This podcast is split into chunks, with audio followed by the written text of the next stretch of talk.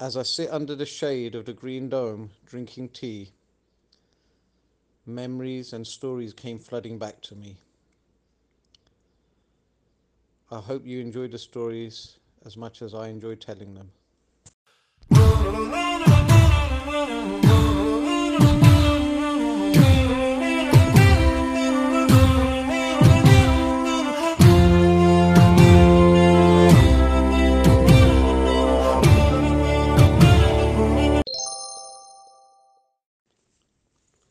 Today is uh, February the 20th, Saturday, and uh, we'll talk about football. First game I went to, my Portuguese neighbour took me to a football match in the 70s. That's showing my age. I remember it was last, Chelsea against Blackpool.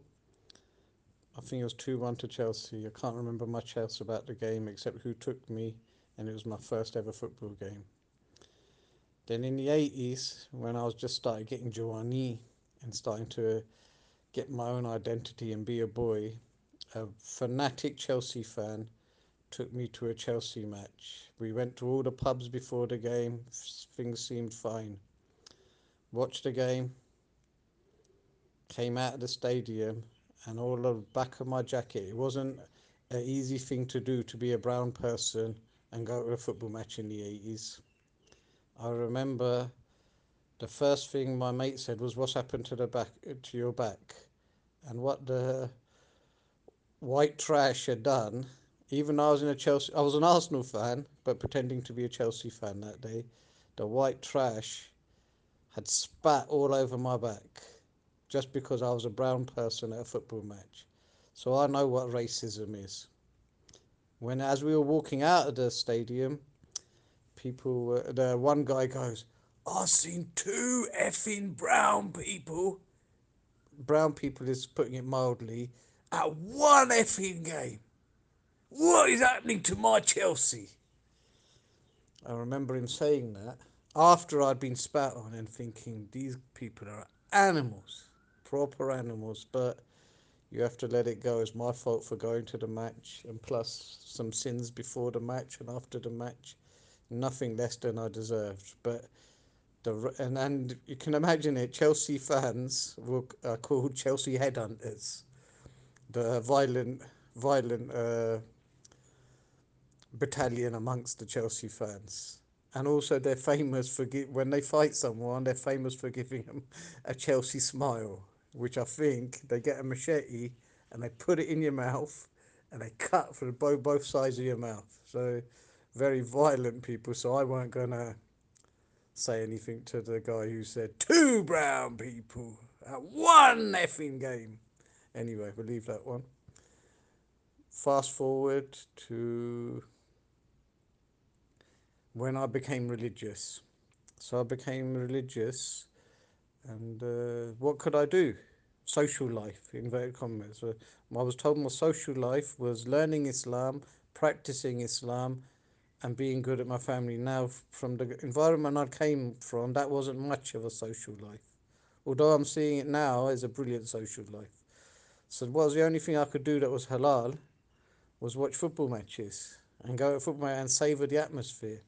Bern, I don't know if you remember this, but we went to Cardiff City where in my days of dressed up like massive turban, huge beard, white, uh, all white clothes. That was in me extreme Sufi days. I miss those days, but we went to the match. Remember Wycombe against Cardiff City? And uh, we were watching the game, and just to hear a roar, roar of the other Cardiff's about 7,000 Cardiff City fans all pointing towards our end of the ground. And it looked like they were pointing at me and singing some song. No, no, that can't be happening. Carried on watching the game, but they were still pointing, and they weren't watching the game. These seven thousand fans, they were just pointing and looking at, at looking at me. I thought, and then Bern goes, "Ew, ew." They're singing at you. They're singing a Bin Laden song, and something just uh, erupted in me. So I I sort of taunted them and said, "Oh yeah, yeah, you know, like come on, then you see." And you see these animal beast beasts, beasts sort of getting aggressive, singing and laughing. But I think they knew that I was joking and egging them on. It was part of the banter at football matches. But that was another thing. Seven thousand Cardiff City fans, which are quite violent as well, singing at me at a match, wearing a turban and a beard and looking like Bin Laden. And I think the song was some Bin Laden song. This must have been 19, no, 2000, early 2000 this was. Because I was wearing a white turban, I remember what I was wearing at that what era that was. So this was must have been in the year two thousand, but that was quite good having seven thousand mad Welshmen singing against you. Fast forward another time. So I go with 15 mates. This time I'm just wearing a kufi, yeah, a normal shukr type hat.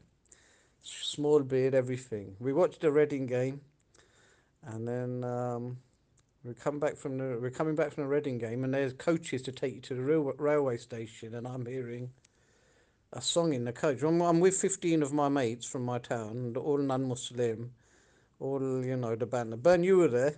I think you remember. When I tell the rest of the story, you remember. And I started hearing uh uh uh da, do da, uh uh da, do da.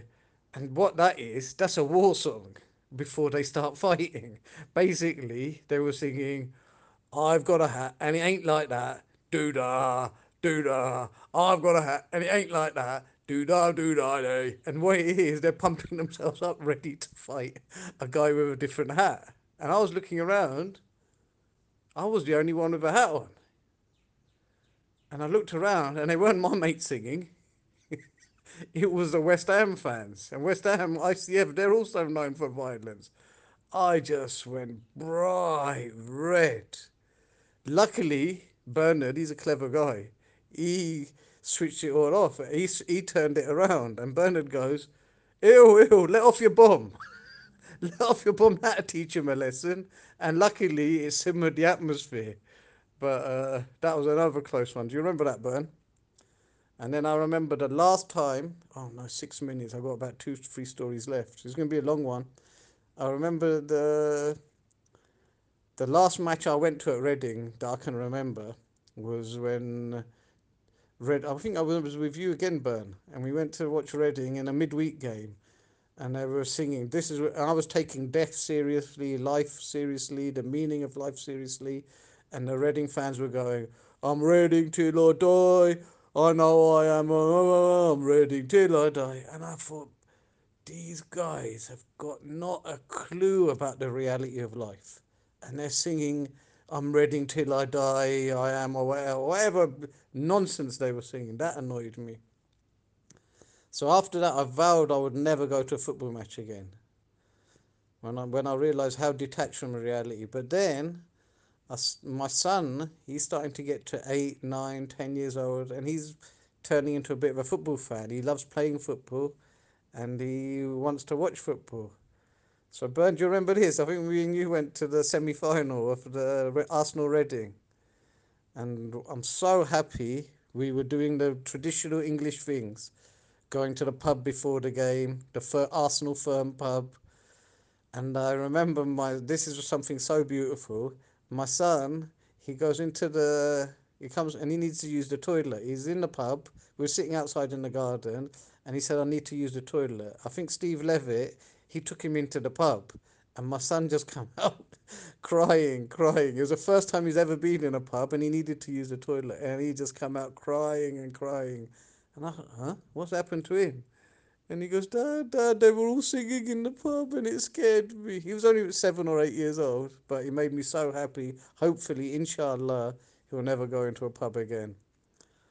Um, there are many other stories about our football matches. But, uh, Bern, you got any take on this? If it's clean, if what you say is clean, you got any take on this? Since you were out of most of these experiences. Um, if you've got your own take on them, then you put it. And then if if I agree and the podcast administrator agrees, we'll put your podcast in as well. Give your version of events. Anyway, it's gone nine minutes. It's the longest podcast so far. We call it football in Islam. Tasif?